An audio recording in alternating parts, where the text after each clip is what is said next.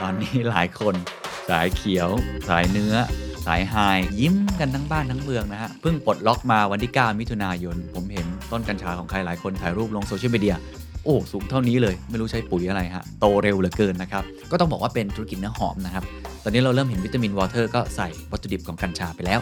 ธุรกิจเกษตรครับ บริษัทศรีตรังนะก็ทำแล้วเนาะ ธุรกิจโรงสกัดแล้วก็แปรรูป กลุ่มพลังงานก็มีตั้งแต่ PTG รถไฟฟ้าก็มีกันกุล เครื่องดื่มและอาหารก็เซเป้วาโอสสภา อิชิตัน ยิ่งเห็นความเคลื่อนไหวอีกมากมาย ก็ต้องระมัดระวัง ไม่ได้บอกว่า เฮ้ย เปิดแล้วมัน มันไม่ดีอย่างเดียวไม่ใช่นะฮะ แต่แค่บอกว่ามันก็มีความเสี่ยงในอีกมุมหนึ่งด้วย This is the Standard Podcast.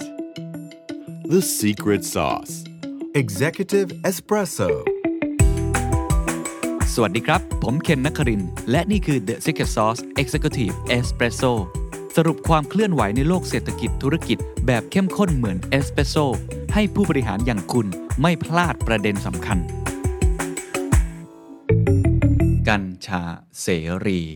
เศรษฐกิจบูมหรือปัญหาบานปลาย เราได้คุ้มเสียจริงหรือไม่ วันนี้ต้องยิ้มยิ้มนิดหนึ่งครับ เพราะว่ากัญชาเสรีเรียบร้อย ในเชิงปฏิบัตินะฮะ ในเชิงทฤษฎีในเชิงกฎหมายจริงๆเนี่ยยังใช้เพื่อการแพทย์อยู่นะฮะ แต่ว่าไม่สนแล้วครับ ตอนนี้หลายคนสายเขียว สายเนื้อ สายไฮครับ มีความสุขยิ้มกันทั้งบ้านทั้งเมืองนะฮะ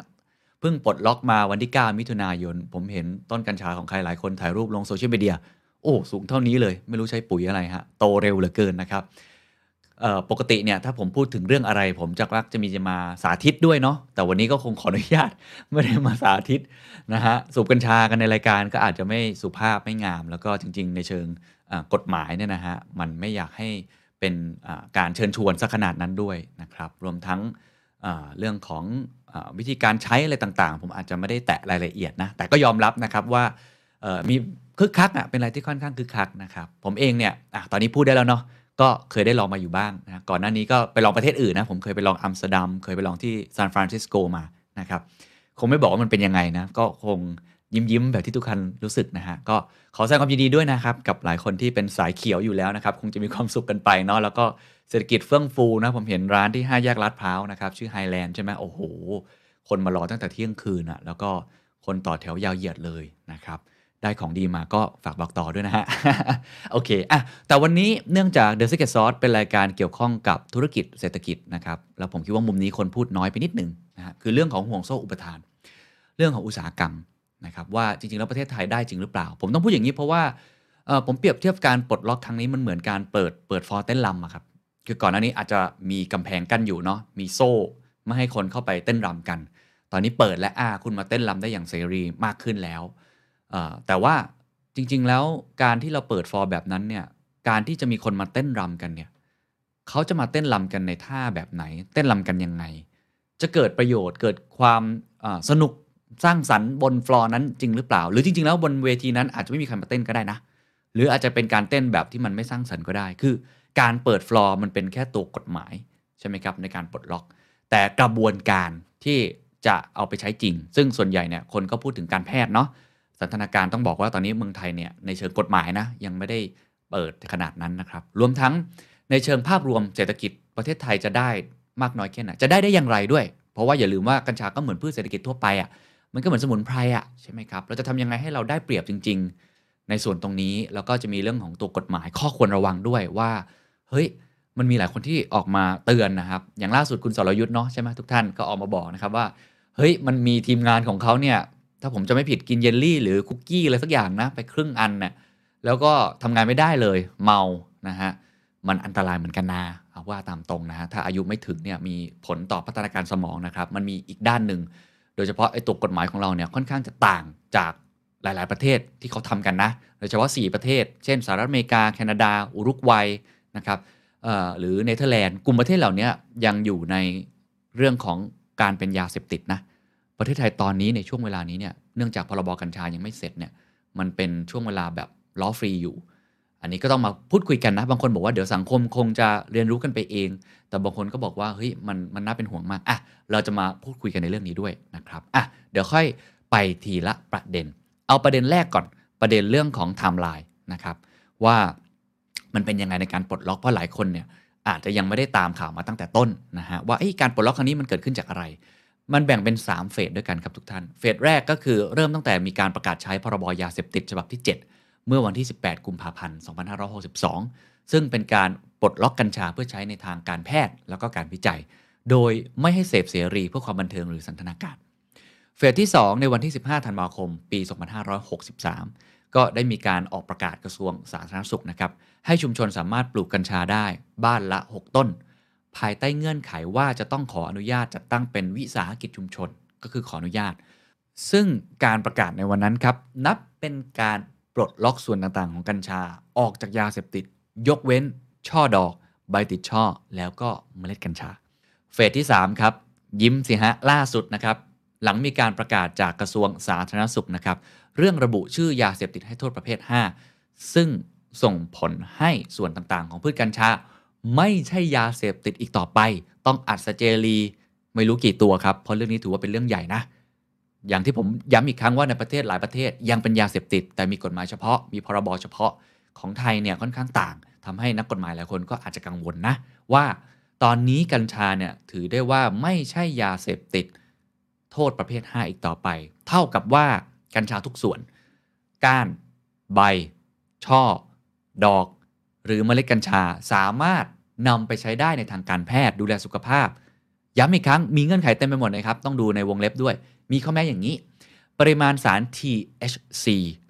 ซึ่งเป็นสารที่ทำให้หายนะฮะจะต้องน้อยกว่า 0.2%ถ้ามากกว่าถือว่าไม่ได้นะ มากกว่าถือว่าเป็นยาเสพติด ผิดกฎหมายทันที อันนี้คือเฟสที่ 3 อันนี้เดี๋ยวภาพรวมภาพใหญ่จริง ๆ มันมีรายละเอียดทำได้กับทำไม่ได้ เราไปดูต่อดีกว่า เพราะว่าหลายคนบอก อุ้ยถ้าอย่างนั้นก็เอากันเต็มที่เลยสิครับ ไม่ใช่นะฮะ อะลองไปดู สิ่งที่ทำได้สูบกัญชาได้ครับ ไม่มีความผิดกฎหมายยาเสพติด แต่เหมือนบุหรี่ครับ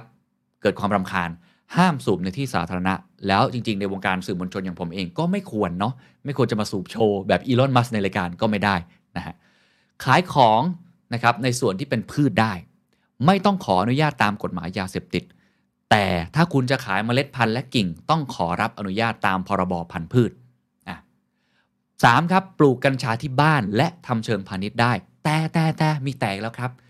ต้องขึ้นทะเบียนผ่านแอปพลิเคชันที่ชื่อว่าปลูกกันครับหรือว่าเว็บไซต์ของออย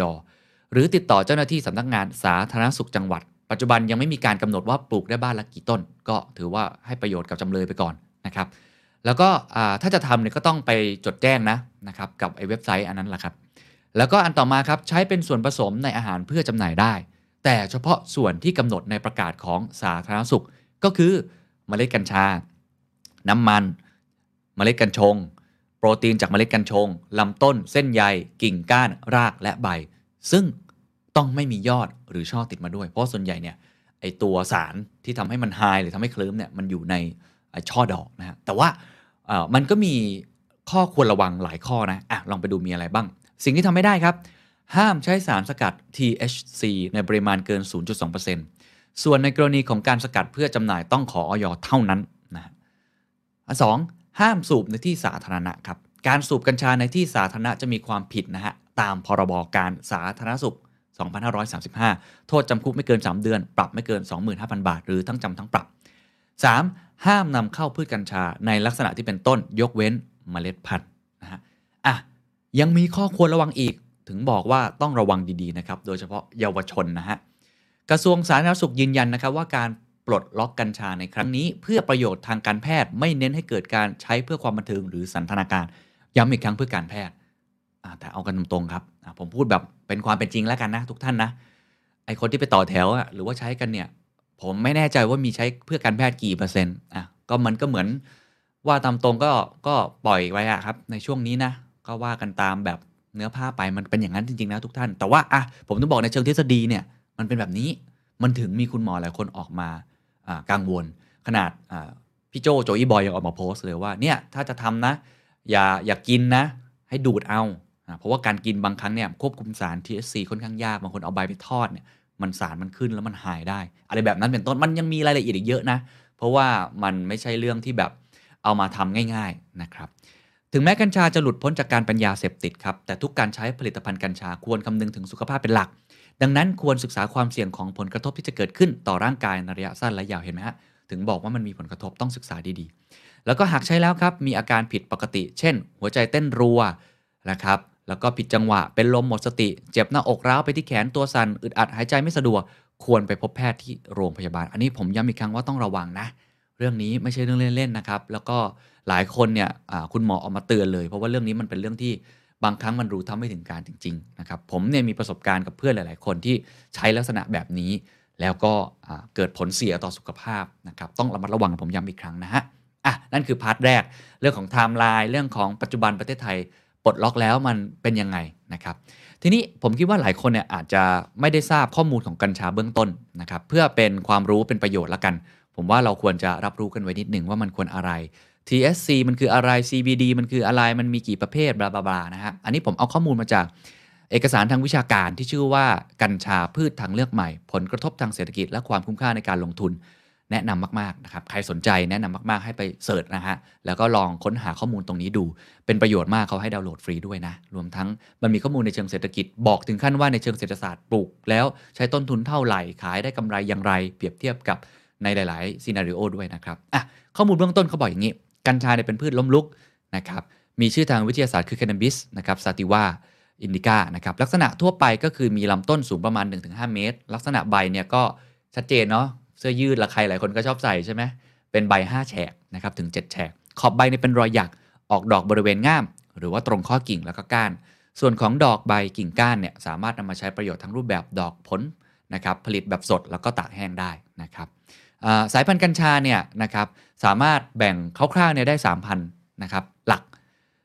หนึ่งครับสายพันธุ์ sativa หลายคนเวลาไปร้านเนี่ยก็จะเห็นเขาเขียนผมเคยไปอัมสเตอร์ดัมเนี่ยเขาก็จะเขียนเลยนะว่า sativa นะอีกสายพันธุ์หนึ่ง indica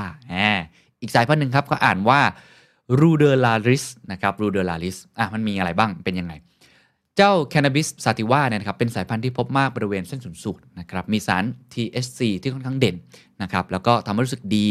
ช่วยบรรเทาอาการซึมเศร้า อาการเมื่อยล้ากระตุ้นความอยากอาหารอาการเจ็บปวดอาการขึ้นไส้ ข้อเสียก็คือทำให้เกิดอาการหวาดระแวง แล้วก็อาการเต้นของหัวใจเนี่ยผิดจังหวะนะครับซาติว่า BTSC อะผมแวะนิดนึงว่าคืออะไร THC ย่อมาจากสารนะครับเตตราไฮโดรแคนาบินอลนะฮะก็อย่างที่บอกมันมีสรรพคุณแบบนั้นนะแล้วก็ THC เนี่ยถ้ามีมากเนี่ยมันอาจจะทำให้เกิดภาพร้อนหรือว่าข้อเสียอะไรต่างๆ เขาก็เลยกำหนดไว้ว่าเป็น 0.2%นะครับ อีก 2 สายพันธุ์ครับ ก็คือสายพันธุ์อินดิก้าอันนี้ก็จะเห็นเยอะเหมือนกันนะ พบมากในแถบตะวันออกกลางนะครับ บริเวณที่มีอากาศแห้ง ก็จะมีค่าที่แตกต่างเลยก็คือ THC จะต่ำแล้วก็มี CBD ที่สูงกว่าสายพันธุ์สาติว่า นิยมนำดอกมาสกัดเป็นน้ำมันใช้ในทางการแพทย์ หลายคนก็บอกว่ามันเป็นเหมือนกับช่วยให้นอนหลับนะครับ หลายคนก็เอามาใช้ค่อนข้างมากนะในการคลายเครียดอะไรแบบนี้นะตอนผมไปอัมสเตอร์ดัมเนี่ยมันจะมีบาร์นะครับที่เขียนพวกนี้เลยแล้วก็จะมีแล้วแต่ วิธีการกระบวนการปลูกอะไรของเขานะมันก็เหมือนทำเบียร์หรือว่าปลูกพวกสับปะรดปลูกสตรอเบอรี่มันก็จะมีวิธีการของมันที่ทำให้ได้พันธุ์แปลกๆ มาแต่ว่าสายพันธุ์หลักมันจะเป็นแบบนี้มันแตกออกได้เยอะมากเลย sativa ส่วนใหญ่ก็ใช้เพื่อ high นะครับใช้ให้มันเกิดอาการแบบนี้กระตุ้นความอยากอาหารอะไรต่างๆนะครับส่วนอินดิก้าก็สูบแล้วในคนที่เป็นคนแนะนำผมเลยตอนนั้นนะเขาก็บอกมันก็จะค่อนข้างดาวลงมานิดหนึ่งดาวในความหมายคือเคลิมนะครับคนก็มาใช้เป็นน้ำมัน CBD เอาไปใส่พวกมะพร้าวน้ำมันมะพร้าวอะไรแบบนั้นนะครับ CBD คืออะไร CBD คือ cannabidiol นะครับเป็นสารที่มีฤทธิ์ต้านอาการเมาเคลิ้ม แล้วก็ระงับอาการทางจิตของ THC นะครับก็เขาเอามาใช้เพื่อการเคลิ้มอะไรต่างๆนะครับอะอันนี้ก็เป็นข้อมูล อีกสายพันธุ์หนึ่งนะครับก็คือ Ruderalis ครับมีต้นกำเนิดในตอนกลางของรัสเซีย ก็จะมีปริมาณสาร THC น้อยนะครับแต่มีสาร CBD เนี่ยในปริมาณที่ค่อนข้างมากนะครับ ผมอยากจะพาไปดูอีกอันหนึ่งซึ่งต้องบอกว่ามันเป็นข้อมูลที่น่าสนใจสำหรับคนที่ยังไม่ได้ปลูกจริงจังอะอาจจะยังไม่รู้อะนะฮะผมนี่ยังไม่ได้ปลูกจริงจังนะ แต่ไปลงทะเบียนไว้แล้วเหมือนกันกับปลูกกันนะฮะถามว่ามันมีระบบการปลูกกัญชาเป็นยังไงนะครับในเอกสารวิชาการเนี่ยเขาแบ่งคร่าวๆได้ทั้งหมดเนี่ยนะครับประมาณ 3 ระบบด้วยกัน ระบบแรกครับคือการปลูกแบบระบบเปิดนะครับแบบกลางแจ้ง outdoor ก็ตรงไปตรงมาฮะลงทุนน้อยมากเลยนะฮะ แต่ว่าผลผลิตกัญชาเนี่ยควบคุมยากเนาะก็สภาพแวดล้อมทั่วไปเหมือนทำการเกษตรเลยครับ แสงแดดอุณหภูมิความชื้นมแมลงโรคและศัตรูพืช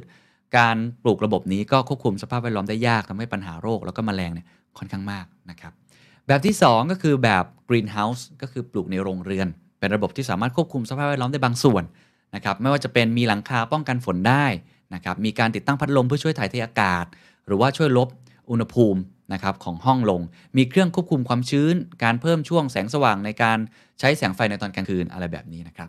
แบบที่ 3 หลายคนน่าจะนึกภาพออกนะส่วนใหญ่ที่เราเห็นในสารคดีเนี่ยก็มักจะเป็นแบบนี้นะครับ แล้วผมเห็นคนไทยเนี่ยก็ทำแบบนี้ค่อนข้างมากนะครับ โดยเฉพาะคนที่ทำเป็นพาณิชย์จริงจังนะฮะ ก็คือระบบแบบอินดอร์นะครับ หรือว่าปลูกในร่ม หรือว่าระบบปิด ปลูกในห้องอาคาร หรือว่าโรงเรือนปิด เป็นระบบที่นิยมในต่างประเทศนะครับ เนื่องจากสามารถควบคุมสิ่งแวดล้อมได้ทำให้ได้ผลผลิตที่มีคุณภาพ อีกทั้งยังทำให้สามารถปลูกและเก็บเกี่ยวได้ทั้งปี อย่างไรก็ตามครับ ต้นทุนก็สูงตามไปด้วย นี่คือ 3 ระบบหลักๆนะครับ อีกอันนึงที่ชวนคุยกันนิดนึงก็ดีเนาะเป็นความรู้นะครับ ก็คือวิธีการสกัดกัญชา ในเชิงวิชาการเลย เขาบอกว่ามีสามประเภทหลักๆ อันที่ 1 คือการสกัดด้วยสารละลายนะครับ เช่นสารไฮโดรคาร์บอนเอทานอลการสกัดด้วยสารละลายนี้ครับมีข้อได้เปรียบตรงที่สามารถสกัดในปริมาณมากได้ ซึ่งก่อให้เกิดเรื่องของ economies of scale ก็คือความประหยัดต่อขนาด นอกจากนี้ยังสามารถรักษากลิ่น แล้วก็ตัวรสชาติของกัญชาไว้ได้ อย่างไรก็ตามข้อจำกัดของการสกัดด้วยสารละลายนี้ ก็อยู่ตรงที่สารสกัดกัญชาที่ได้ จะมีสารที่ใช้ในการทำการละลายนั้นตกค้างอยู่นะครับ อันที่ 2 ก็คือวิธีการสกัดด้วยคาร์บอนไดออกไซด์ อันนี้ได้ปริมาณมากกว่าข้อแรกนะครับ ข้อได้เปรียบอีกอย่างก็คือ สามารถสกัดสารสกัดกัญชาที่ไม่เหลือตัวทำละลาย ตกค้างบริสุทธิ์ปลอดภัย อย่างไรก็ตามครับข้อจำกัดก็คือไม่สามารถที่จะรักษากลิ่น และก็รสชาติของกัญชาได้เท่ากับแบบแรกนะครับแล้วก็ราคาเครื่องสกัดเนี่ยสูง อันที่ 3 คือวิธีการสกัดด้วยเชิงเชิงกลนะฮะอันนี้ก็คือใช้การบีบอัดนะครับไม่ว่าจะเป็นการถูด้วยมือเป็นแฮนด์รับปิ้งการร่อนนะครับการหีบด้วยความร้อน หรือตัวทำละลายที่ไม่ใช่สารเคมี เช่น ใช้น้ำในการดึงสารสำคัญออกมา ข้อจำกัดของวิธีนี้การสกัดด้วยเชิงกลก็คือ สามารถผลิตและดึงสารสำคัญได้ในปริมาณที่น้อยกว่าการสกัดแบบใช้ตัวทำละลาย อย่างไรข้อได้เปรียบนะครับก็คืออการสกัดเชิงกลเนี่ยจะได้สารสกัดกัญชาที่มีคุณภาพที่ค่อนข้างที่จะสูงนะครับอันนี้ก็เป็นคร่าวๆนะที่ทำให้ทุกท่านได้เห็นภาพนะครับค่อนข้างที่จะ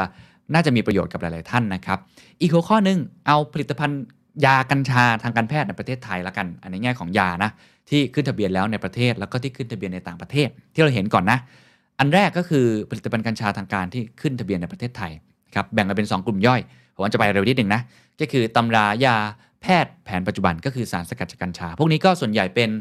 น้ำมันกัญชาที่เขาใช้หยดใต้ลิ้นนะครับอันที่2ครับก็เป็นเรื่องของตำรับยากัญชาแผนไทยนะครับ อันนี้ก็หลายคนเห็นโดยเฉพาะตำรับอย่างของอน้ำมันอของอาจารย์เดชานะก็ทุกคนก็ค่อนข้างที่จะนิยมเนาะของประธานบุรณิธิข้าวขวัญจังหวัดสุพรรณบุรีนะครับแล้วก็อีกอันนึงครับเป็นผลิตภัณฑ์กัญชาทางการแพทย์ที่ขึ้นทะเบียนในต่างประเทศ นะครับ อันนี้ก็คือของต่างประเทศนั่นเอง ผมอาจจะไม่ได้ลงรายละเอียดมากนักนะครับ นี่เป็นภาพคร่าวๆให้ทุกท่านได้เห็นภาพนะครับ ภาพต่อมาอะเข้าสู่ The Secret Sauce แล้วครับ ก็คือโอกาสทางธุรกิจ คือกัญชาเนี่ยมันเป็นพืชที่มีอิทธิพลนะต่อการใช้ในเชิงเศรษฐกิจค่อนข้างมาก มันคอนทิบิวตัวเลข GDP ตัวเลขอะไรต่างๆเนี่ยค่อนข้างยาก เพราะว่ามันสรรพคุณมันเยอะนะ แล้วก็ใช้ได้ทั้งทางการแพทย์นะครับ แล้วก็ในเชิงอุตสาหกรรม เราก็เลยจะพาไปดูนิดนึงว่า ภาพรวมนะครับอุตสาหกรรมกัญชาของโลกก่อน แล้วเดี๋ยวผมจะพาไปดูของประเทศไทยว่ามันเป็นอย่างไรนะครับโดยที่จากงานวิจัยเนี่ยเขาทำได้เป็นภาพที่ทำให้เราเห็นทั้งห่วงโซ่คุณค่าของอุตสาหกรรมกัญชานะครับเขาบอกอย่างนี้เขาบอกมันมีผู้เกี่ยวข้องเป็นจำนวนมาก ตั้งแต่ผู้วิจัยและพัฒนานะครับตลอดจนร้านค้าปลีก แล้วก็ผู้บริโภคนะครับ ห่วงโซ่คุณค่าของอุตสาหกรรมกัญชาเนี่ยนะฮะมีการรวมตัวของผู้ที่มีส่วนเกี่ยวข้องสูง โดยที่ผู้ผลิตเนี่ยมักทำในทุกขั้นตอนของห่วงโซ่คุณค่า ตั้งแต่การลงทุนในการวิจัยและพัฒนา การปลูกกัญชา การสกัดสารกัญชา เนื่องจากผลิตภัณฑ์กัญชานะเป็นสินค้าที่ต้องยอมรับนะวันเสี่ยงนะฮะก็เลยถูกควบคุม โดยกฎระเบียบในทุกๆขั้นตอนของห่วงโซ่คุณค่า ดังนั้นครับผู้ผลิตก็เลยจึงลงทุนในแต่ละขั้นตอนเอง เพื่อให้มั่นใจว่าเดี๋ยวจะไม่แปกในแต่ละขั้นตอน นะครับเดี๋ยวหยุดชะงักขึ้นมานะยุ่งเลยนะฮะตั้งแต่ต้นน้ำถึงปลายน้ำนะครับในงานวิจัยนี้แบ่งออกมาได้เป็น 6 ขั้นตอน ขั้นตอนแรกคือการวิจัยและก็พัฒนาประกอบด้วยกิจกรรมการวิเคราะห์ผลิตภัณฑ์การประเมินสายพันธุ์เทคนิคการสกัดสารนะครับอันนี้คิดเป็นมูลค่าเพิ่มร้อยละ0ถึง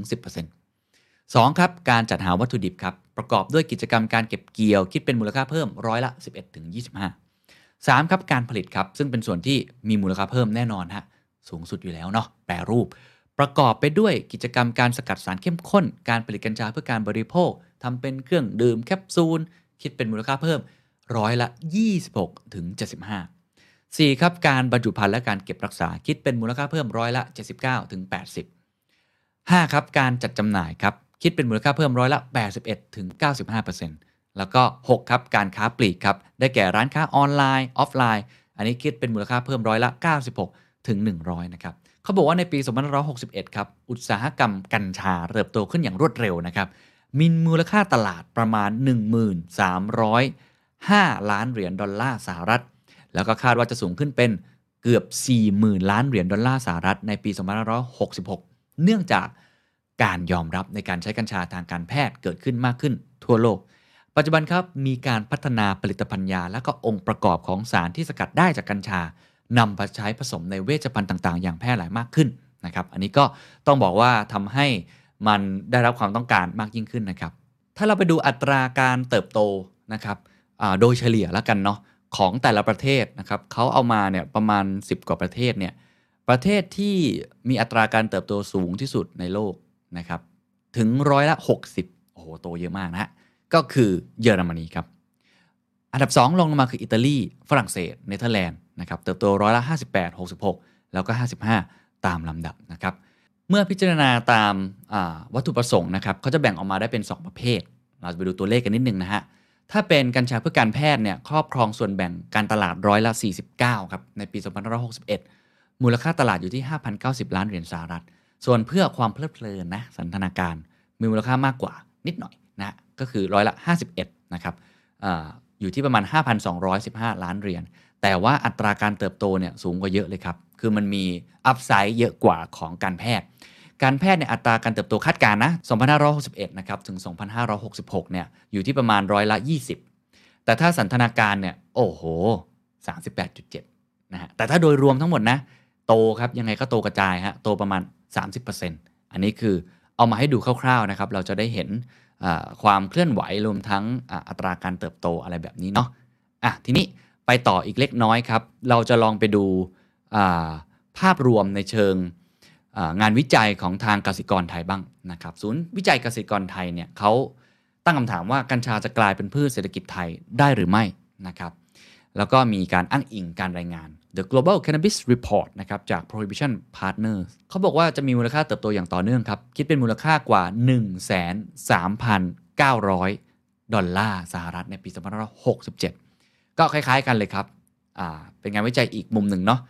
อ่าการแพทย์มากกว่านะครับการแพทย์เนี่ยร้อยละ 60 แล้วก็สันทนาการเนี่ยร้อยละ 40 แล้วก็ปัจจุบันเราเห็นแล้วบริษัทยักษ์ใหญ่อาหารเครื่องดื่มของโลกเนี่ยสนใจที่จะเอาสารสกัดจากกัญชาเป็นส่วนประกอบในผลิตภัณฑ์นะครับถามว่าแต่ละส่วนประกอบเนี่ยเอาไปทำอะไรได้บ้าง อันนี้เอาลองดูแล้วกันเนาะว่าใน 1 ต้นใน 1 ต้นเขาเอาไปทำอะไรกันบ้างนะครับเมล็ดกัญชาก็แน่นอนเป็นเมล็ดพันธุ์ ช่อดอกเนี่ยอันนี้ตรงตัวครับสารสกัดนะฮะเพื่อใช้ประโยชน์ในทางการแพทย์แล้วก็การศึกษาวิจัย กิ่งก้านรากใบ อันนี้ก็ส่วนใหญ่เป็นยาเป็นอาหารเป็นสมุนไพร แล้วก็เอาไปใช้ทำเครื่องสำอาง เปลือกลำต้นเส้นใหญ่ครับใช้ในการศึกษาวิจัย แล้วก็เอาไปใช้ในเรื่องของสิ่งทอ แล้วก็ตัวยานยนต์แล้วก็กระดาษด้วยนะครับ อันนี้ก็จะเห็นได้ว่า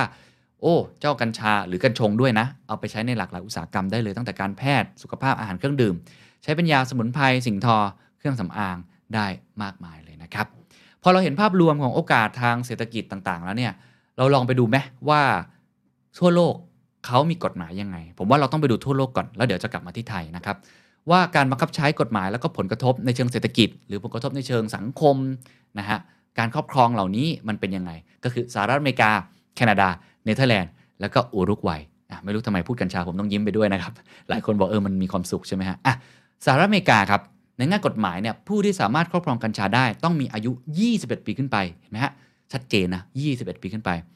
ตอนนี้ของประเทศไทยเนื่องจากพรบกัญชามันยังไม่เสร็จ เอาจริง ๆ คือไม่มีกำหนด แต่ส่วนใหญ่ร้านค้ารู้ครับเขาก็มีความรับผิดชอบนะเขาก็บอกต้องอายุเกิน 20 แต่ของอสหรัฐเนี่ยต้อง 21 ปีขึ้นไปนะครับแล้วก็มีกำหนดจำนวนด้วยครับไม่สามารถครอบครองได้เกิน 1 ออนซ์นะครับยกเว้นบางรัฐที่สามารถครอบครองได้มากมากกว่าก็แล้วแต่รัฐไป เพราะว่าเขาปกครองเป็นแบบสหพันธรัฐเนาะอ่าก็มีกฎหมายแบบกว้างๆก่อนนะครับมาจากระบบกลางรัฐกลาง แล้วก็แต่ละรัฐก็จะไปกำหนดเรื่องของกำหนดกฎระเบียบมาตรฐานในการใช้กัญชาที่แตกต่างกันนะครับ เช่น DC ก็คือวอชิงตันดีซีออริกอนแคลิฟอร์เนียเนี่ยแคลิฟอร์เนียก็ขึ้นชื่อนะฮะเป็นรัฐที่ได้รับอนุญาตนะครับให้ใช้แล้วก็ครอบครองกัญชาทั้งเพื่อการแพทย์ แล้วก็สันทนาการอย่างถูกกฎหมายนะครับในขณะที่รัฐไอดาโฮเนบราสกาเนี่ย กัญชาถือเป็นสิ่งที่ผิดกฎหมายโดยสมบูรณ์ก็มันก็แล้วแต่สาพันธรัฐแล้วแต่คนในนั้น แล้วแต่สวแล้วแต่สสในนั้นด้วยว่าเขาคิดเห็นยังไงนะครับผมเล่าประสบการณ์นิดหนึ่งตอนไปซานฟรานเนี่ยก็ต้องบอกว่ากลิ่นเนี่ยมันก็อบอวนนะอบอวนเวลาเดินไปในแต่ละที่เราก็จะได้กลิ่นนะครับแล้วก็มีร้านขายมากมายเหมือนกัน แต่ก็ในในมุมมองส่วนตัวผมนะอาจจะผิดนะฮะอันนี้ก็จากในมุมมองนักท่องเที่ยวเลยที่ไปไม่นานเนี่ยผมรู้สึกว่าอัมสเตอร์ดัมจะจะจะเปิดกว้างกว่าอัมสเตอร์ดัมเนี่ย อาจจะด้วยเมืองมันแพ็คนิดนึงนะเมืองมันเล็กนะฮะแล้วก็คนเนี่ยค่อนข้างที่จะมีร้าน coffee shop เข้าร้าน coffee shop ค่อนข้างเยอะ แต่ว่าทั้งสองที่คล้าย ๆ กันนะ เท่าที่ผมดูก็คือเอ่อเขาจะไม่เดินสูบจะไม่เดินไปเดินมาสูบก็คือเรื่องของสาธารณะนะครับผมเคยไปที่แห่งหนึ่งเป็นร้านอาหาร outdoor นะก็มีคนสูบปรากฏว่าเจ้าพนักงานก็เดินมาเลยนะฮะแล้วก็บอกว่าเออไม่ไม่ไม่อนุญาตให้สูบในที่ที่เป็นร้านอาหาร เพราะว่ามันอาจจะไปรบกวนคนอื่นนะครับก็นนี้ก็ แล้วแต่นะมันบางทีมันเป็นเรื่องของไม่ใช่แค่กฎหมาย แต่มันเป็นมารยาทนะเป็นค่านิยมนะครับแต่ว่าเรื่องของการขายเนี่ยโอ้โห ต้องบอกเลยว่าสุดๆฮะคือแล้วแต่จินตนาการอะบางที่เป็น coffee shop ถ้าอยู่ในย่านท่องเที่ยวหน่อยก็ทำเป็นเหมือน food truck แต่ถ้าเกิดว่าเป็นในย่านที่หรูหราหน่อยก็เป็นเหมือนกับใช้คำว่า bespoke อ่าใช่ไหม bespoke เหมือนตัดสูตรเลย เหมือนร้านแบบบาร์ค็อกเทลดีๆ มันก็แล้วแต่จินตนาการนะครับ ผลกระทบทางเศรษฐกิจครับเขาบอกว่าการทำให้กัญชาถูกกฎหมาย สามารถสร้างรายได้ให้รัฐบาลหน้า แล้วก็ท้องถิ่นผ่านภาษี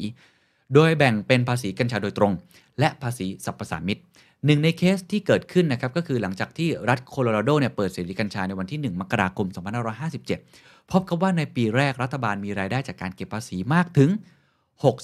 67.6 ล้านเหรียญดอลลาร์สหรัฐ และสูงขึ้นทุกๆปี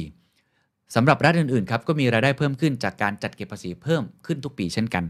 นอกจากนี้รายได้จากการจัดเก็บภาษีแล้ว ภาคอุตสาหกรรมครับก็ยังได้อานิสงส์เรื่องการจ้างงานครับงานในร้านค้า ร้านขายยานะครับแรงงานเก็บเกี่ยวไปจนถึงการแปรรูปโรงงานผลิตต่างๆนะฮะก็โอ้โหถือว่าได้ผลค่อนข้างดีนะแต่ถ้าเรื่องผลกระทบทางสังคมครับจะเป็นยังไงเขาบอกว่าการอนุญาตให้ใช้กัญชาอย่างถูกกฎหมายทำให้การจับกลุ่มผู้กระทำผิดจากการครอบครอง เก็บเกี่ยวแล้วก็จำหน่ายกัญชาอย่างผิดกฎหมายลดลง ก็รัฐก็ประหยัดงบเรื่องของการจับกลุ่มเรื่องของสืบสวนเรื่องของอเรื่องของอาชญากรรมก็ลดลงด้วย ประเทศไทยก็เป็นอย่างนั้นนะครับ พอมีการเสรีเกิดขึ้นเนี่ยนักข่าวของผมก็ไปที่คุกนะก็มีคนได้ถูกปล่อยตัวออกมาเป็นร้อยเป็นพันเลยนะครับในวันนั้นเอาข้าจริงเขาบอกเหตุผลหนึ่งที่เราปลดเสรีกัญชาในประเทศไทยก็เพื่อการนี้เนาะไม่มีงบเพียงพอที่จะดูแลในฝั่งของอผู้ ที่ทำกระทำความผิดด้วยนะครับอะทีนี้ไปดูแคนาดาบ้างแคนาดาครับในแง่กฎหมายเนี่ยเขาเริ่มต้นจากการอนุญาตให้บุคคลที่มีความจำเป็นต้องใช้งานทางการแพทย์ เข้าถึงได้ตั้งแต่ปี 2543 โอ้ก็ประมาณ 20 กว่าปีละแล้วก็มีการออกกฎหมายเพื่อให้เอื้อต่อผู้ที่จำเป็นต้องใช้งานกัญชาเรื่อยมานะครับปัจจุบันบุคคลทั่วไปสามารถซื้อขายกัญชาเพื่อใช้ในทางการแพทย์ แล้วก็สันทนาการได้แล้ว โดยอนุญาตให้บุคคลที่มีอายุมากกว่า 18 ปี สามารถซื้อขายครอบครอง แล้วก็แจกจ่ายกัญชาได้ไม่เกิน 30 กรัม ปลูกได้ไม่เกิน 4 ต้นต่อครัวเรือน แล้วก็ห้ามบุคคลทั่วไปจำหน่ายกัญชาที่ปลูกได้เอง เห็นไหมเขาจะมีรายละเอียดที่ค่อนข้างชัดเจนนะครับ อันนี้เขามากกว่า 18 ปี แล้วก็ไม่เกิน 30 กรัมนะครับ ปลูกได้ไม่เกิน 4 ต้นนะฮะ ผลกระทบในเชิงเศรษฐกิจก็คล้ายกับสหรัฐอเมริกาเลยครับ การอนุญาตให้เป็นสิ่งที่ถูกกฎหมายทำให้รัฐบาลสามารถมีรายได้เพิ่มขึ้น จากการจัดเก็บภาษีนะครับ มีการสร้างงานจำนวนมาก รวมถึงลดรายจ่ายนะครับด้านการบังคับใช้กฎหมายเกี่ยวกับกัญชาลดลง นอกจากนี้ก็ทำให้ราคาของกัญชาเนื่องจากตัว supply มันเพิ่มขึ้นเนาะก็ทำให้ผู้ป่วยเนี่ยเข้าถึงราคากัญชาเนี่ยได้ได้ถูกลงนะครับผลกระทบทางสังคมครับ ก็อันนี้มีด้านที่ไม่ดีด้วยนะ ก็คือกัญชานะมันมีผลกระทบต่อสุขภาพเช่นเดียวกัน ศูนย์การติดยาเสพติด แล้วก็สุขภาพจิตของแคนาดาครับ พบนะฮะว่าการใช้กัญชา มีผลต่อพัฒนาการของสมองในเด็กทำให้เกิด วิตกกังวล ซึมเศร้า รวมถึงทำให้เกิดความเสี่ยงต่อการเกิดอุบัติเหตุทางรถยนต์ โอ้โห จริง ๆ แล้วกัญชานี่อันตรายมากนะ ใครเสพเนี่ยไม่แนะนำให้ใช้เครื่องจักรหรือรถยนต์เลยนะครับ จริง ๆ ก็คล้ายๆ กับแอลกอฮอล์เผลออาจจะอันตรายกว่าด้วยนะครับนั้นความรู้ education เลยจำเป็นมาก กลับมาประเทศไทยครับเรามาดูกันดีกว่า อุตสาหกรรมกัญชาไทย ผมใช้คำว่าอุตสาหกรรม เพราะว่าเราตั้งใจให้มันสามารถที่จะขับเคลื่อนเศรษฐกิจได้ทั้ง SME ทั้งธุรกิจขนาดใหญ่นะครับ ความเคลื่อนไหวเนี่ยคงไม่ต้องบอกนะฮะโอ้โหการมิถุนาปุ๊บโพสต์โซเชียลครับ ต้นสูงขนาดนี้แน่นะฮะวันนี้ผมก็ใส่เสื้อเขียวมาด้วยนะอะกิจการจำหน่ายกัญชาก็เราก็เห็นข่าวมากมายนะครับ ทั้งร้านแถวห้าแยกลาดพร้าวเนาะแล้วก็มีร้านอื่นๆอีกเต็มไปหมดในออนไลน์แล้วก็เริ่มเห็น มี food truck ขายกัญชานะครับที่ถนนข้าวสารด้วยอีเวนต์นะครับที่บุรีรัมย์นะอันนี้ก็ถือได้ว่าเป็นจังหวัดที่ในเชิงการเมืองเป็นผู้ผลักดันนะครับก็คือพรรคภูมิใจไทย นะครับมีงานมหกรรม 360 องศา ปลดล็อกกัญชาประชาชนได้อะไรนะครับก็มีทั้งเสวนา มีทั้งเรื่องของเวิร์กช็อปนะครับมีออกแฟร์ขายของ นครปฐมก็มีเหมือนกันนะ มีงานจัดเช่นเดียวกัน แล้วก็หลาย ๆ งานเขาก็จะมีกิจกรรมค่อนข้างมากนะครับก็ถือว่าคึกคักพอสมควร ในเชิงของธุรกิจตั้งแต่ phase หนึ่ง phase สองเนี่ยเราเห็นข่าวอยู่แล้ว ใครดู THE STANDARD WEALTH ก็จะเห็นนะครับ จับมือกันเป็นว่าเล่นครับ บางธุรกิจนี่ไม่ได้เกี่ยวข้องเลยฮะ ก็ทำกันค่อนข้างมาก ก็ต้องดูกันดีๆ แต่ว่าก็ต้องบอกว่าเป็นธุรกิจเนื้อหอมนะครับ ตอนนี้เราเริ่มเห็นวิตามินวอเตอร์ก็ใส่เรื่องของอบางส่วนวัตถุดิบของกัญชาไปแล้ว ธุรกิจเกษตรครับ บริษัทสีตรังนะครับ ก็ทำแล้วเนาะธุรกิจโรงสกัดแล้วก็แปรรูป R&B นะครับฟู้ดสปายนี่ทำพวกกลิ่นพวกอะไรแบบนี้อยู่แล้วนะครับ หรือว่า RBF นั่นเอง DOD Biotech ก็ทำนะครับ กลุ่มพลังงานก็มีตั้งแต่ PTG รถไฟฟ้าก็มีกันกุลนะครับ รือว่าเครื่องดื่มและอาหารก็เซเป้นะครับหรือว่าโอสถสภาอิชิตัน อะไรแบบนี้เป็นต้น แล้วก็ยิ่งเห็นความเคลื่อนไหวอีกมากมายนะครับอะทีนี้พอเราอธิบายภาพรวมของประเทศไทยแล้ว เราลองไปดูห่วงโซ่อุปทาน ว่าในประเทศไทยเนี่ยเขาวิเคราะห์ออกมาเป็นยังไงนะฮะเขาบอกว่าห่วงโซ่อุปทานกัญชาอย่างถูกกฎหมายในประเทศไทยเนี่ยไม่ค่อยซับซ้อน เพราะว่ามันยังเพิ่งเริ่มนะครับต้นน้ำก็คือเมล็ดพันธุ์การปลูกกัญชา กลางน้ำก็คือการสกัดก็มีตั้งแต่ต้นตำรับยาแผนไทย ต้นตำรับยาแผนไทยน้ำมันเดชา ต้นตำรับยาแผนปัจจุบัน ผลิตภัณฑ์สมุนไพรแล้วก็แล้วแต่ที่เอาไปแปรรูปนะครับพวกโรงงานต่างๆ ก็มีค่อนข้างมาก เอาไปใส่ไว้ในผลิตภัณฑ์ต่างๆ ด้วยนะครับ แล้วก็ปลายน้ำก็คือโรงพยาบาลแล้วก็คลินิกกัญชา ตอนนี้ก็เริ่มมีรีเทลต่างๆ ให้ให้เกิดมากขึ้นด้วยนะครับเพราะฉะนั้นการปลูกการสกัดการแปรรูปการปรุงพวกนี้เนี่ย มันกำลังผลิบานนะครับทำให้อนาคตเนี่ยเขามองว่ามูลค่าเพิ่มของผลิตภัณฑ์กัญชาของประเทศไทยเนี่ยเพิ่งเริ่มต้นเท่านั้นเองนะครับอุตสาหกรรมต้นน้ำก็มีเมล็ด แล้วก็ต้นพันธุ์กัญชานะครับแล้วก็มีพันธุ์ผมจะยกตัวอย่างสนุกๆแล้วกันเนาะสำหรับบางคนที่อาจจะยังไม่รู้จักมากนะครับ ผมเองก็เป็นความรู้ใหม่เหมือนกันเนาะเมล็ดพันธุ์มีหลายอย่างพันธุ์หางกระรอกพันธุ์หางเสือพันธุ์ตะนาวสีพันธุ์ชาร์ลอตนะครับ อันนี้ก็แล้วแต่เนาะหรือว่าพวกพันธุ์กัญชาอิสระศูนย์หนึ่งนะครับ มีเรื่องของการเพาะปลูกก็มีหลายตำรับนะครับ อุตสาหกรรมปลายน้ำก็เยอะแยะมากมายเลยในตอนนี้นะครับ หัวข้อต่อมาที่อยากชวนคุยครับคือดีมานความต้องการของกัญชาเนี่ยในประเทศไทยเนี่ยเป็นยังไงเขาแบ่งเป็นสองก้อนครับ ข้อแรกคือเอาแค่ความต้องการก่อน ความต้องการกัญชาทางการแพทย์ แล้วก็ตัวมูลค่าโดยรวมของมันทั้งหมดเนี่ยเป็นยังไงนะครับ แล้วก็อีกก้อนเนี่ยเขาพูดถึงผลกระทบทางเศรษฐกิจในการเพาะปลูกกัญชาทางการแพทย์ โดยเฉพาะทางการเงินนะ ว่าเป็นยังไงเพราะฉะนั้นสองก้อนเนี่ยก็จะไม่เหมือนกันนะครับอันแรกคือรวมๆทั้งหมดเลย แล้วก็แต่ละอันเนี่ยเขาก็จะแบ่งออกมาเป็นแผนไทยกับแผนปัจจุบันอย่างที่เรากล่าวไปตอนต้นว่าประเทศไทยเนี่ยในงานวิจัยนี้ก็พยายามแบ่งออกเป็น 2 ก้อนด้วยกันนะครับในปี2563ครับตลาดกัญชา แพทย์แผนปัจจุบันที่มีการขึ้นทะเบียนนะครับประมาณความเป็นไปได้ต่ำสุดอยู่ที่ 101 ล้านบาทนะสูงสุดอยู่ที่ประมาณ 2,135 ล้านบาท แล้วก็มีความต้องการถ้าคิดเป็นกรัมเนี่ยนะฮะอยู่ที่ประมาณ 6 6 0 0 0 0 กรัมนะครับสูงสุดอยู่ที่ประมาณ2ล้าน2แสนกรัม มองไปข้างหน้าครับ อีกประมาณ 3 ปี 2568 เขาคาดว่าตลาดกัญชาโดยรวมนะ ทั้งหมดเนี่ยจะขยายตัวเพิ่มขึ้นเป็น 381.49 ถึง 8,038 ล้านบาท คิดเป็นกรัมก็อยู่ที่ประมาณ 2.4 ล้านถึง 10 ล้านกรัมนะครับแล้วก็ถ้ามองเป็นแค่ยา แผนไทยนะความต้องการแค่แผนไทยนะครับทั้งหมดเนี่ยจะอยู่ที่ประมาณ 10 ล้านบาทนะครับแล้วก็คาดว่าจะเติบโตร้อยละ 30ทำให้ในปี 2568เนี่ยอยู่ที่ประมาณ 38 ล้านบาท ก็ไม่ได้เยอะมากนะอันนี้คือแผนไทยนะครับและนี่คือความต้องการโดยรวมทั้งหมดนะครับอันที่ 2 ก็คือผลกระทบทางเศรษฐกิจนะครับในแง่ของการส่งเสริมให้มีการปลูกกัญชาทางการแพทย์นะครับย้ำอีกครั้งที่ผมพูดเนี่ยมันเขายังไม่ได้เอาสมการเรื่องสันทนาการมารวมมากนักเนาะ ก็ต้องยอมรับว่าในเชิงกฎหมายเนี่ยเขาอนุญาตให้ในเชิงการแพทย์นะครับอะเราเราไปดู เขาบอกว่าการส่งเสริมให้ปลูกกัญชาทางการแพทย์แผนปัจจุบันเอาแผนปัจจุบันนะฮะจะทำให้เกิดผลกระทบทางเศรษฐกิจนะครับในปี 2563ประมาณ 63 ถึง 1,604 ล้านบาท คาดว่าในอีก 3 ปีข้างหน้านะครับก็คือนับจากปีนี้ 2565 ไปจนถึง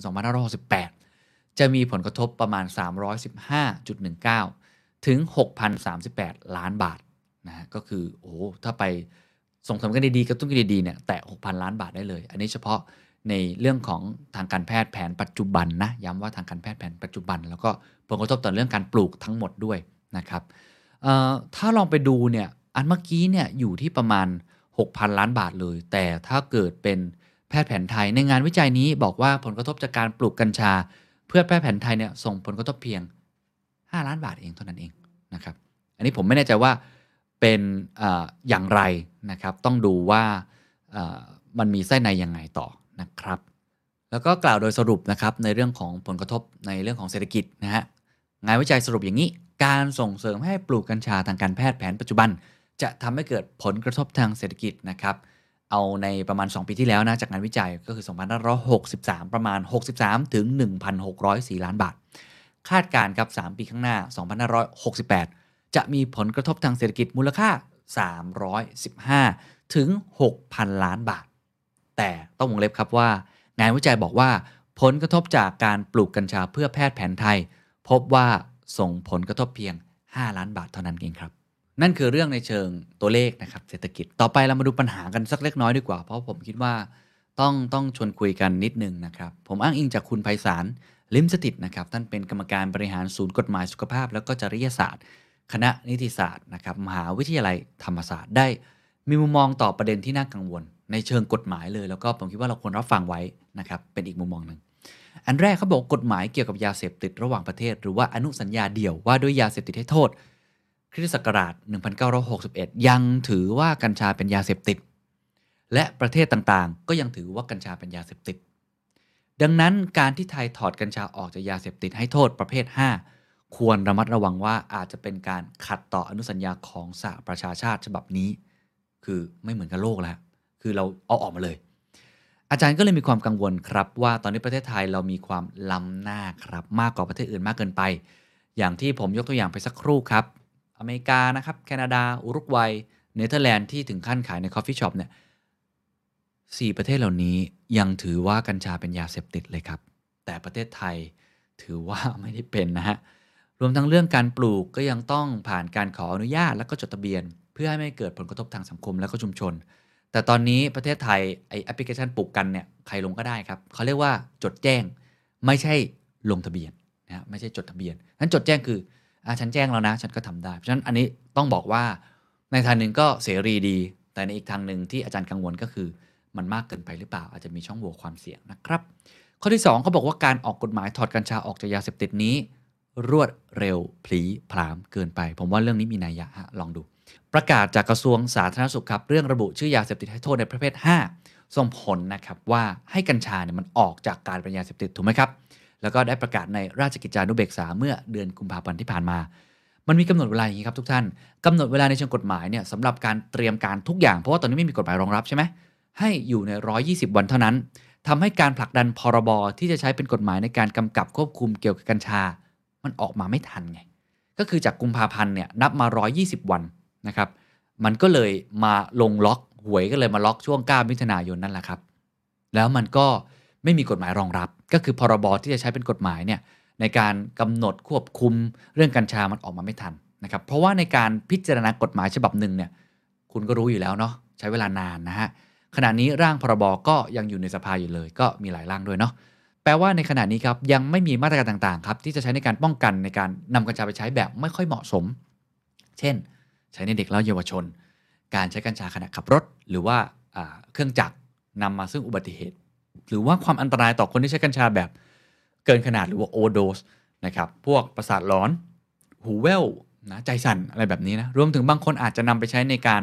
ล่อลวงคนอื่นไปในทางเสียหายหรือนำไปสู่การล่วงละเมิดทางเพศได้นะครับ เอาไปใส่ในอาหารขนมเยลลี่คุกกี้อะไรแบบนี้เป็นต้น ก็ต้องระมัดระวังนะครับไม่ได้บอกว่าเอ้ยเปิดแล้วมันมันไม่ดีอย่างเดียวไม่ใช่นะฮะแต่แค่บอกว่ามันก็มีความเสี่ยงในอีกมุมหนึ่งด้วย อันนี้ก็เป็นอีกอย่างหนึ่งที่คงต้องติดตามกันต่อว่าไอ้ตัวพรบนี้มันจะออกมาบังคับใช้เมื่อไหร่นะครับข้อที่ 3 การสูบพ่นควันทำให้เกิดความเดือดร้อนต่อบุคคลอื่นๆ อยู่ในส่วนพรบการสาธารณสุข อันนี้จะเป็นเชิงกฎหมายนิดหนึ่งเขาบอกว่าอย่างนี้ ช่วงที่ร่างพรบกัญชากัญชงตอนนี้ยังไม่ออกเนี่ยสภาวะช่วงนี้ก็คือเกียร์ว่างนะฮะคือสุญญากาศใช่ไหมสุญญากาศเลย ไม่มีกฎหมายหรือมาตรการควบคุมการใช้กัญชาที่ผิดอย่างเพียงพอ ก็มีเพียงสิ่งที่เอามาใช้ได้บังคับใช้ก็คือพรบการสาธารณสุขที่สามารถนำมาใช้ได้ก่อน อาจารย์เนี่ยมองว่าพรบนี้มีจุดอ่อนค่อนข้างเยอะยกตัวอย่างเช่น ถ้าเราได้รับความเดือดร้อนจากการที่มีคนมาสูบกัญชานะครับที่บ้านเรา เราเนี่ยเรียกร้องไปที่เจ้าหน้าที่พนักงานท้องถิ่น ให้เจ้าพนักงานท้องถิ่นออกหนังสือไปเตือนคนที่สูบกัญชาคนนั้นเนี่ยให้หยุดด้วยกระบวนการแบบนี้มันถือเป็นเรื่องที่ค่อนข้างยุ่งยากมากนะครับก็เลยตั้งข้อสังเกตนะครับว่าประกาศของกระทรวงสาธารณสุขเรื่องการปลดล็อกกัญชานี้ ไม่ได้เป็นการยึดเอาสุขภาพของประชาชนเป็นที่ตั้งสักเท่าไหร่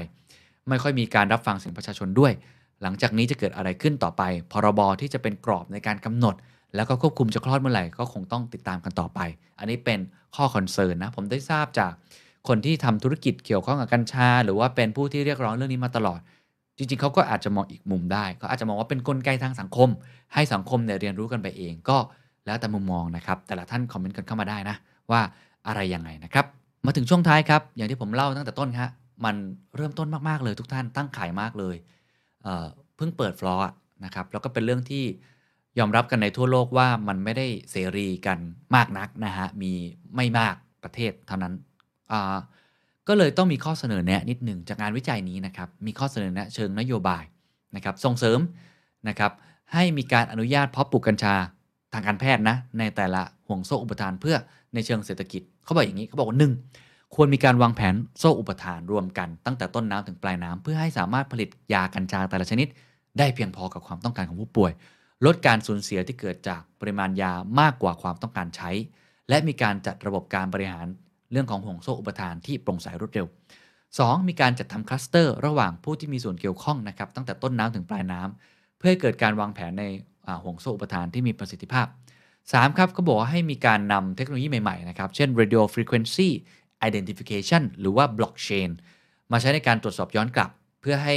เกิดความปลอดภัยเนาะโปร่งใส อันนี้ก็เป็น transparency เอา blockchain มาใช้ 4. ครับ ควรกระจายอำนาจการตัดสินใจในการอนุมัติใบอนุญาตต่างๆ ลงไปในระดับพื้นที่ เพื่อทำให้เกิดความคล่องตัวของห่วงโซ่อุปทาน แล้วก็มีการจัดตั้งองค์กรกลางในการกำกับดูแลห่วงโซ่อุปทานกัญชาทางการแพทย์ เพื่อให้เกิดแนวปฏิบัติที่มีมาตรฐานเดียวกันในแต่ละพื้นที่นะครับเขายังมีการแนะนำในแต่ละห่วงโซ่อุปทานด้วยผมจะยกตัวอย่างละกันเนาะเช่น ต้นน้ำ อันนี้สำคัญสุดก็คือกัญชาสายพันธุ์ไทยครับ ต้องมีการรวบรวม ข้อมูลขึ้นทะเบียน เพื่อลดโอกาสการขึ้นทะเบียนกัญชาไทยในต่างประเทศ ซึ่งจะทำให้เกิดข้อจำกัดนะครับในการใช้กัญชาไทยในอนาคต อันนี้มีบทเรียนแล้วนะจากข้าวจากอะไรหลายอย่างนะครับ และแน่นอนครับต้องพัฒนาครับนวัตกรรมต้องตามมา ในเรื่องของเกษตรกรรมเนี่ยไปต่อไม่ได้นะ ถ้าไม่มีการลงทุนในแง่ของ R&D พัฒนาสายพันธุ์นะครับ ให้เหมาะสมปลูกในประเทศไทยได้ productivity เยอะๆนะให้ได้ครอบเยอะๆ หรือว่ามีความหลากหลายในการรักษาโรคหรือว่าจำเพาะเจาะจงพัฒนาสายพันธุ์นะให้แบบไอตัว CBD ที่เราต้องการ THC ที่เราต้องการเนี่ยมันออกมาแล้วมันดี ควรมีศูนย์เมล็ดพันธุ์นะครับเพื่อผลิตแล้วก็กระจายเมล็ดให้กับคนเอาไปปลูกนะครับมีคุณภาพ มีการพัฒนารวบรวมส่งต่อข้อมูล ส่งเสริมให้กลุ่มเกษตรกรและวิสาหกิจชุมชนนะครับเลือกรูปแบบการเพาะปลูกตามศักยภาพของกลุ่ม เพราะว่าเงินทุนแล้วก็แรงงานทักษะใช้ไม่เหมือนกัน คือต้องบอกว่าจริงๆ ตัวกัญชาเนี่ยมันก็ไม่ต่างจากสมุนไพรประเทศอื่นๆแหละ ในเชิงการเกษตรเนี่ยมันก็ต้องมีการลงทุนมีต้องการเรื่องของการศึกษาแล้วก็การพัฒนานะครับกลางน้ำเช่นเดียวกันครับ ต้องมีกฎระเบียบเอื้อให้สามารถสกัดและแปรรูปเชิงพาณิชย์ได้ จะทำมาตรฐานสารสกัดผลิตภัณฑ์กัญชาให้สอดคล้องกับระดับสากลเพื่อการส่งออก แล้วก็นวัตกรรม นวัตกรรม นวัตกรรมครับปลายน้ำก็ต้องมีข้อมูลรวบรวมข้อมูลด้านคลินิกที่น่าเชื่อถือนะครับเพื่อความมั่นใจนะครับให้แก่แพทย์ในการใช้ยากัญชาเพื่อการรักษานะครับ หรือว่ามีการสื่อสาร ผมว่าอันนี้สำคัญสุดเลยก็คือความรู้ให้กับผู้ที่ใช้กัญชา ตอนนี้เนี่ยมุมมองผมแล้วกันเนาะอันนี้ส่วนตัวอาจจะไม่ได้เกี่ยวกับงานวิจัยอันนี้ฮะผมว่ามีน้อยไปหน่อย เพราะว่าในฐานะที่ก็ต้องยอมรับว่าผมเห็นคนใช้กัญชามาระดับหนึ่งแล้วก็มีโอกาสได้ไปต่างประเทศเนี่ยเรื่องความรู้เป็นเรื่องสำคัญ เพราะว่ากัญชาเนี่ยมันเป็นพืชที่มีคุณสมบัติเฉพาะ แล้วก็มีความเสี่ยงค่อนข้างมาก ก็ไม่แปลกพี่โจโจอี้บอยคุณสรยุทธ์ใครต่างๆ เลยออกมาพูดแล้วผมเชื่อเลย คุณผู้ชมเชื่อแบบผมไหม ว่าถ้าไม่มีการให้การศึกษาที่ดีพอนะครับมันก็อาจจะเกิดการใช้ที่ผิดได้ อาจจะเกิดเคสที่เป็นข่าวมากขึ้นเรื่อยๆ ก็ได้นะครับซึ่งผมไม่ได้บอกว่าประชาชนไม่มีความรู้ไม่ใช่นะ แต่ผมคิดว่าหน่วยงานโดยเฉพาะด้านสาธารณสุขเนี่ยต้องทำเหมือนตอนโควิดนะครับเหมือนวัคซีนอะคือเราต้องให้ความรู้ที่กระจายเป็นวงกว้างมากกว่านี้สื่ออย่างพวกผมก็ก็ต้องช่วยด้วยเนาะก็เป็นเหตุผลที่ผมอยากจัด ในตอนนี้นะครับ ส่วนอื่นๆครับที่มีความเกี่ยวข้องในห่วงโซ่อุปทานนะการลงทุนในเทคโนโลยีระบบติดตาม การขนส่งนะครับ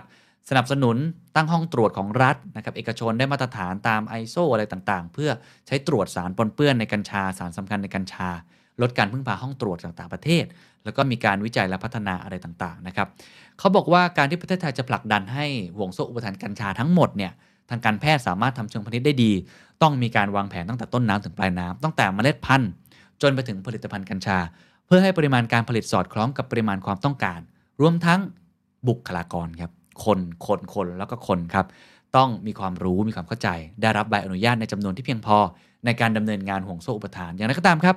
ผลประโยชน์หนึ่งในการอนุญาตให้ใช้กัญชาในทางการแพทย์ ก็เพื่อลดการนำเข้ายาซึ่งมีราคาที่สูงนะครับ เพราะฉะนั้นกัญชาที่ผลิตในประเทศไทย